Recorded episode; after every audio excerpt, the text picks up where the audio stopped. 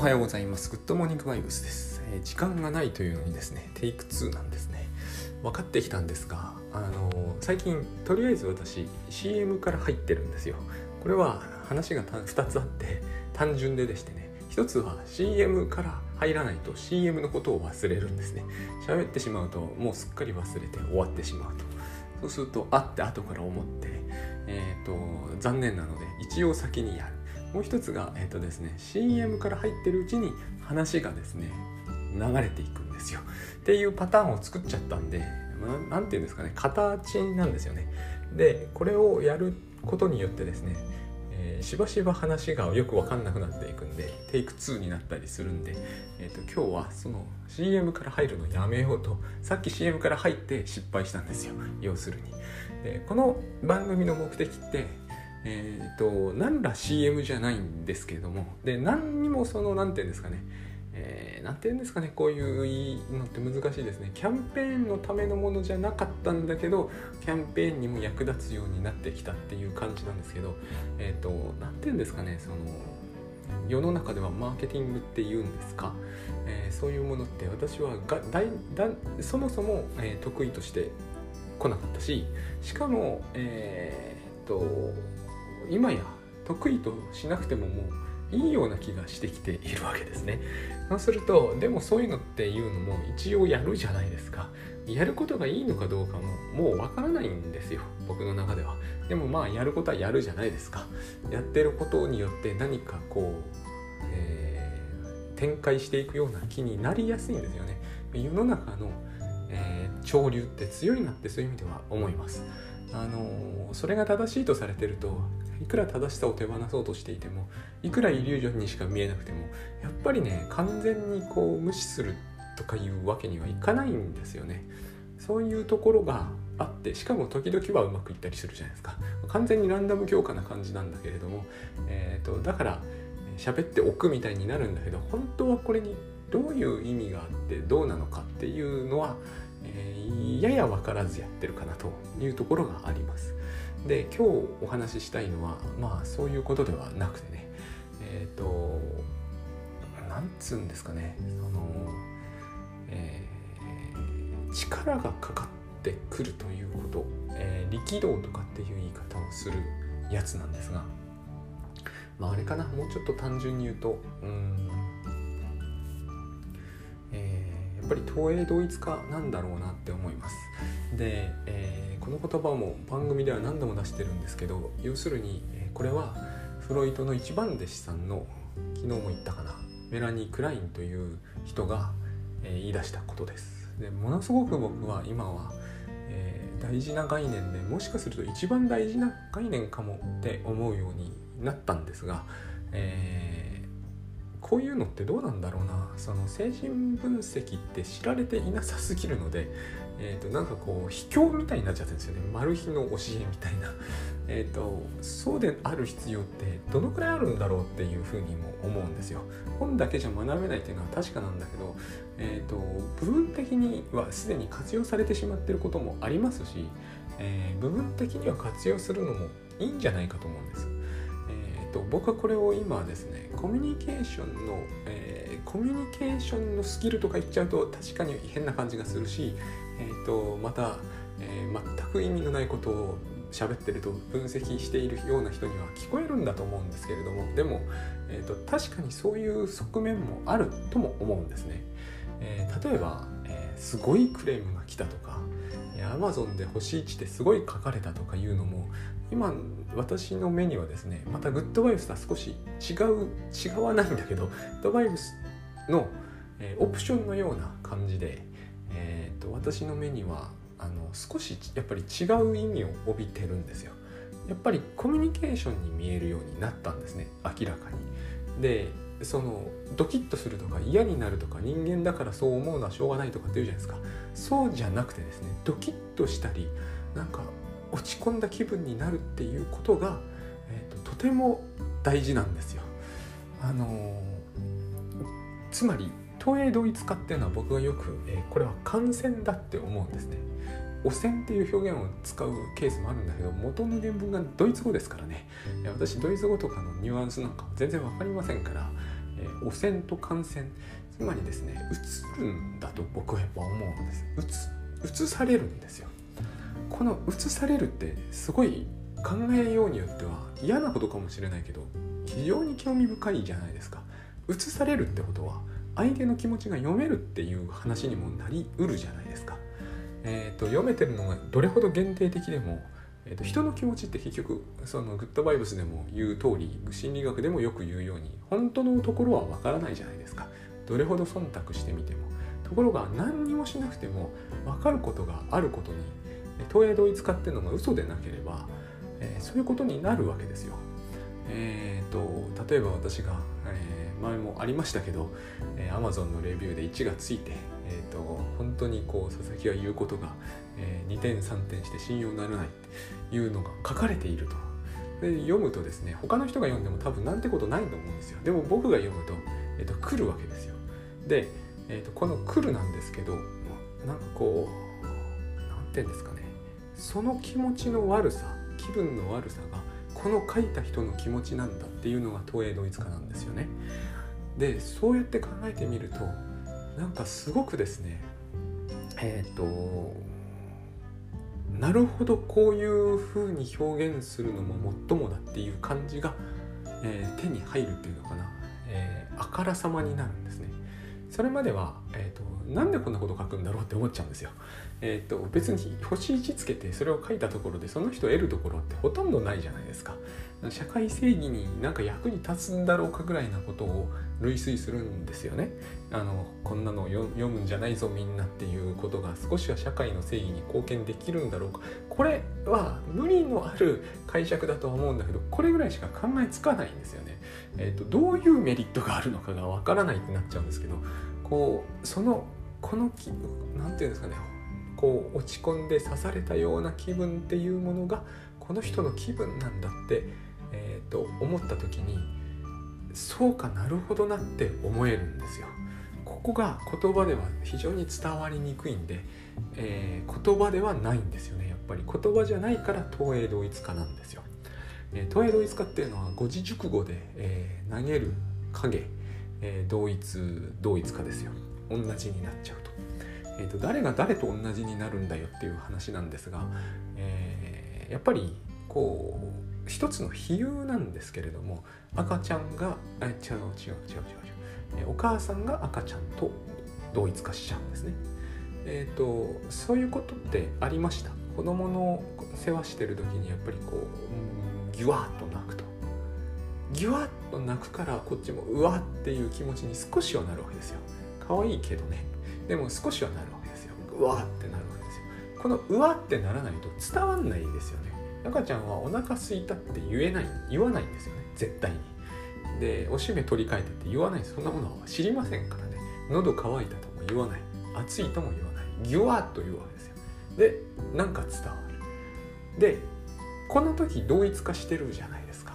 赤ちゃんのその、えー、ネガティブで不快だひどいっていう気持ちが私に入ってくる。そうすることによって私がそうかなんとかしようってなる。してくれないと赤ちゃん困りますよね。これと同じことっていうのはつまり言葉によらないわけですけれども、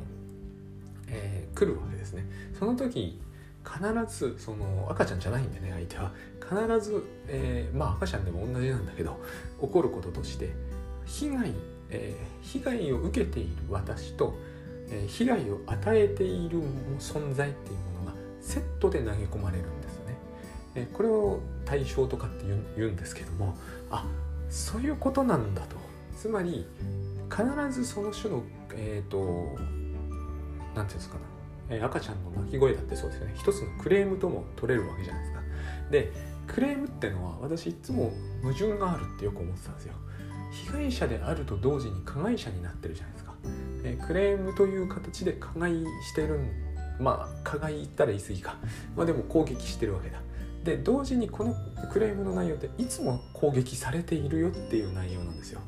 でこの2つが同時に投げ込まれると私の中にも矛盾した気持ちがですね、えーと、投げ込まれるはずなんですよね。えっ、ー、と例えばえー、だから妄想分裂ポジションとかって言うんですけどね、赤ちゃんは、えー、お母さんに食ってかかる、ものすごい攻撃をする、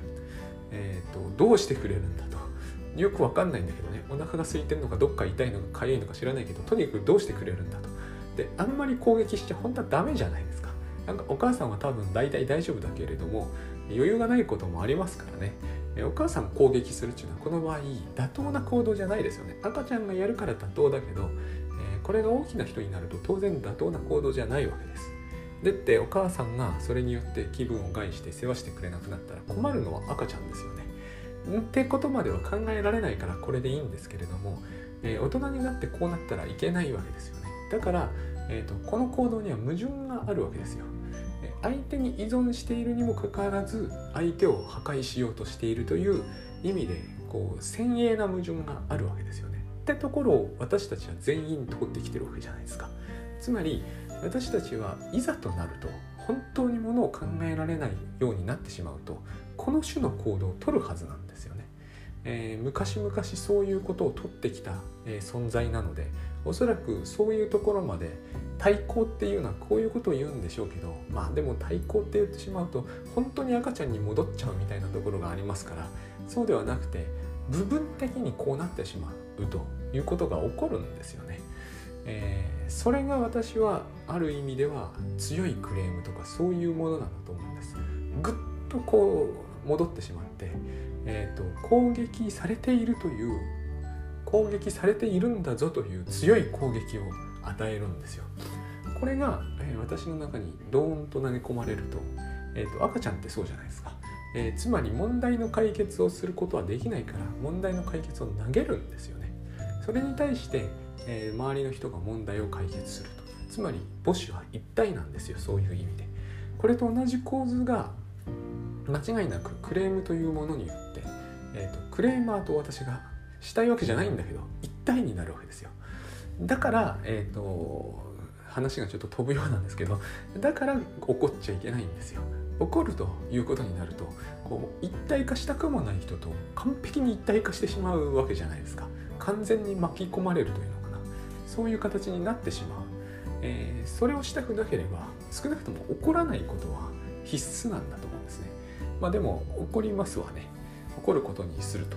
そうすると、えー、自分の中ではですね何が起こるかというと、えー、怒る怒られている私と怒る私が、えー、同居するんですよ。これがまさにおそらくですよ。おそらくはまさにと言ってておそらくは変だけどまさに、えー、クレーマーの人が、えーと、直面した現実のひどさってやつなんだと思うんですね。えーとクレーマーっていう言い方だからこれは良くないんですよ。私たちはみんなクレームを出すんだと思うんです。少なくとも母に出したことは絶対あるんですよ。極めて理不尽なやつを。しょうがないですよもちろん。でもしょうがないんですよそんなことを言えば、えー、クレーム出すのは。みんな同じなんでね、えー、だからクレーマーっていないんだと思うんですよ。人がクレームを出す、えー、出させられる現実に直面したら、え出しちゃうんですよね。でそれを受け止めた人もえー、クレームを出したい気持ちと全く同じ気持ちになるんですよ。これが投影同一化なんだと思うんです。えー、っとつまり私がクレームを受けた時にはどうなるかというと、えー、例えばですけれどもなんとかデジタルノートは最悪だと。あのお前はその一味でそんなことをしていて恥ずかしくないのかって言われるとまず、えーと、意味がよくわからんっていう気持ちになりますよね。このこれがまず1点。意味がよくわからんという気持ちに相手もなってるんですよ。理由は知りませんがなってるんですよね。意味がわからない。で、えーと、そのなんとかノートみたいなのっていうのは強大な権力を持っているっていう誤解があるんですよ。えーと、全く同じ誤解を私はこの文章を読んで相手から感じちゃうんです。相手はすごい強いやつだって感じがなんかするんですよね。この辺が、えーと面白い現象なんですよ。え何を言ってるのか分かんないんだけど相手はすごいやつだって感じがするんですよ。私の痛いところを的確についてきてなんかなんていうんですかね。僕この種の、えメッセージをいただいた時必ず感じることがあってなんで相手は私のことがこんなに的確に分かるんだろうっていう感じを持つんですよ。当たってないんですよ。全然的確に分かってないんだけど的確に分かってる感じを受けるんですよ。この的確に指摘する強大な能力の持ち主が敵であるっていう感じを多分出した人も持ってるんですよ。これが映るんですね、えー、力道的に力と動きで映るんです。でもう一つがそれを受けたことによる恐怖感ですよね。まあこの恐怖とその相手の強大さは当然一体化ですよね。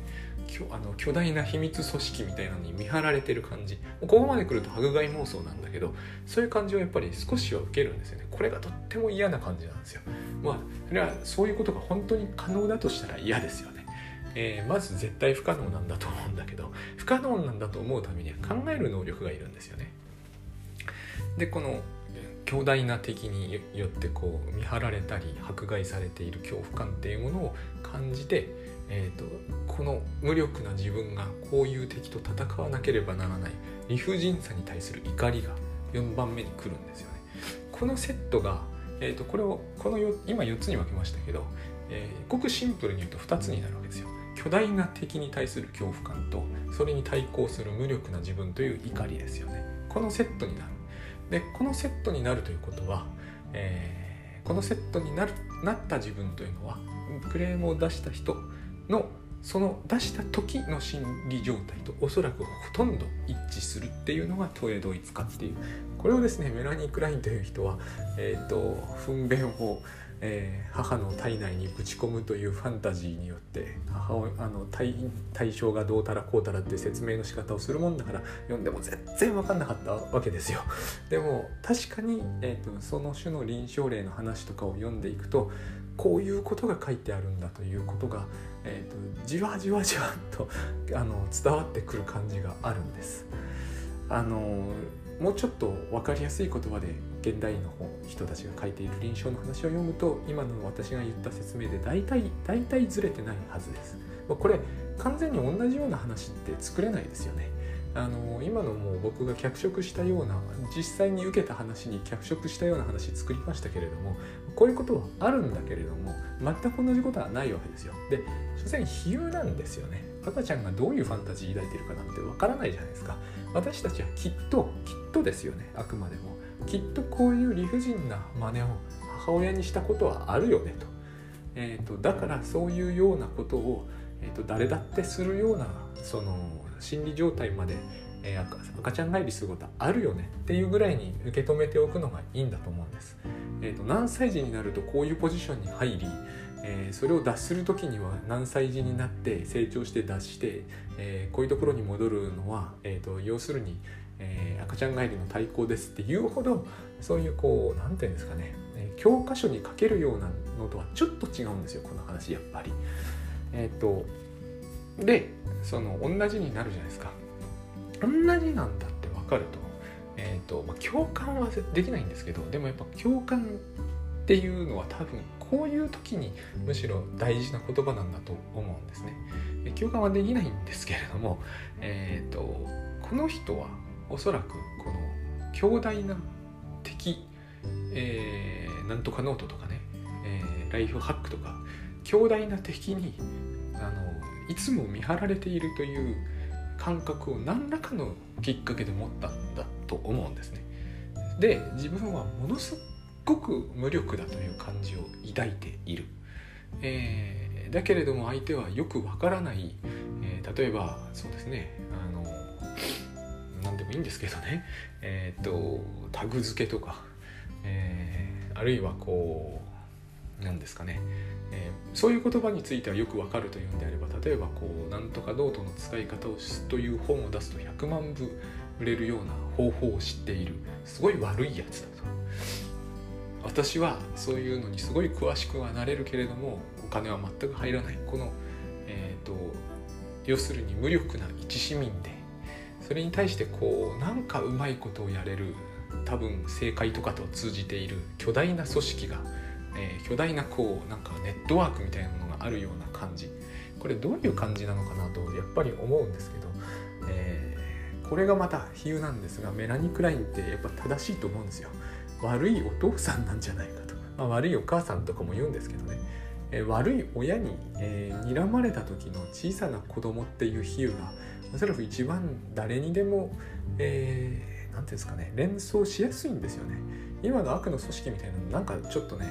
と戦隊もののまああの戦隊ものの最近私ちょっとだいぶ前だ見たんですけどプリキュアとかあるじゃないですか。あれで出てきている悪役がやっぱり悪いお父さんですよ、えー、昔で言えばヤマンバとかああいうのなんですよ。結局その連想って詰めていくとですね多分悪いお父さんただ悪いお父さんじゃダメなんですよ本当は、うん、なんかねそのだから精神分析ってやっぱり実際にやらないと始まらなくて悪いお父さんなんでしょうけれどもその前にそういうことを連想させるかなり個人的なエピソードがあると思うんですね、えー、いじめっ子がいたとか人によっては犬に噛まれたとかなんですよそれが。あるいはそうですね、えー、最近の話を考えてあの聞いて私も連想したんですけど飛び箱で怪我をしたとかね。その時に怪我をしたのに、えー、先生はとても冷たかったとか厳しかったとかそういう体験なんですよ、まあ、これをトラウマと言っちゃうんですけれどもトラウマというよりはこうパーソナルなとっても私的なエピソード。これ出てこないんで忘れてますからね。でしかも根掘り葉掘り他人に聞けないですよね。そんなことは。だから、えーと、精神分析という話になるんですよね。毎週毎週やる、えーと、細かいことまでどんどん自由連想で喋っていく。そうしていかないと出てきやしないんですよ。そんなのは。問い詰めたところで出てこないですから。でえー、そういうのが悪いお父さんや悪いお母さんつまり、えー、子供の頃すっごい怒られて厳しい思いをしたという気持ちと結びついているかどうかっていうのも本人にしかわからないし、普通に喋ってるといやいやうちの親は結構常識的で私にはむしろ甘いぐらいでしたみたいな話になっちゃうじゃないですか。それじゃ全然出てこない何かが、えー、あるはずだっていうようなところがあるんですね。でこれとあのその悪の組織みたいなのが結びつきそれもまあ無意識ですよ。無意識っていうのはつまりよく思い出せるレベルではないってことですね。でさらにそれが、えー、例えば、え、現代の、えー、なんとかハックを使って甘い汁を吸っている悪人どもみたいな感じになり、えー、そのそういうことは事実上ないんですけどあの何て言うんだろうな昔の社会派の社会派と呼ばれていた推理小説に出てくるこう、えー、総理大臣とかの総理大臣とかに靴紐を結ばせる悪いおじいさんみたいなそういう、えー、空想上の産物ですよね言ってみれば。えーと、でも信じちゃう人もいるじゃないですか。私の父でさえですね。あのなんか、えー、そういう推理ものを読んではこういうなんですかね昔の総理とかの陰にいる悪い人が、えーと、麻布一丁目とかに住んでいるような話を僕にしてたりしましたからね。あのそういうことって例えば目目白とかに住んでたりするわけじゃないですか。だからそういう空想って私たちは簡単にしちゃいますよね。そういうことってまあないわないんですよ。ないんだけど空想上はあるんですよね。でまあ例えばその甘い汁を吸っている人たちがこうなんですかね、えー、クレジットカードの登録をしたら、えー、契約もしてないのにどんどんどんどんお金を吸い上げると、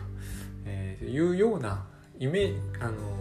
まあイリュージョンですよね、えそういうイリュージョンを抱きつつ自分はなんとこうそれに対抗するいかなる術も持っていない。というところから、えーと私の本とかを読んでえー、とものすごいこう怒りに駆られるというのか。違うな。なんか違うんですよね。そのとてもこううーん何て言うんですかね。その手がかりがないって感じなのかなと思います。最初に私意味不明って申しましたがその手がかりのなさがあるんだ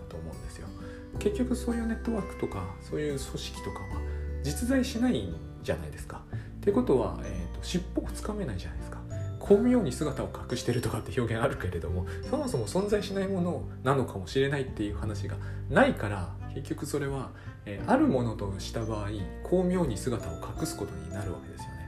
えっ、とよくやっぱり出るんですよ。あの例えば、えー、なんかなその、えー、難しい精神状態になっている人がいていらっしゃって、えー、その人は普通に生活してるんですけれどもえーと、親とはとてもしっくりこないと。でその親御さんも精神科医のところに行くといや私たちはごく普通に育ててきて特別他の、えー、皆さんの一般のご両親と違うことはしてないつもりなんですがっていうと途端に血相を変えて怒り出すっていう、えー、クライアントさんみたいなのもよくそういう話は聞きますね。えー、私もそういうのは見たことがあるけれどもつまりそれは、えーと、巧妙に姿を隠しているわけじゃないですか。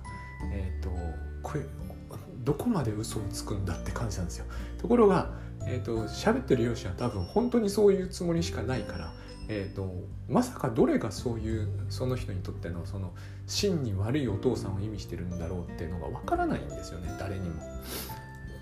で現にうんとそのクライアントさんもじゃあそのご両親は具体的にどういうことをしたのかっていうと具体的には何もしていないがっていうような言い方になるわけですよね。この辺から意味のわからなさってものが出てきてで意味のわからなさは恐怖なんですよ。その巧妙に姿を隠してますからね。私もその種の話ってしばしば、えーと、聞くんですけどこの番組でも時々喋ってますが、えーと、ATM に見張られているこれはよく聞く話なんですよね。非常に不気味じゃないですか。ATM が街中の ATM が自分を見張っているとすればですね。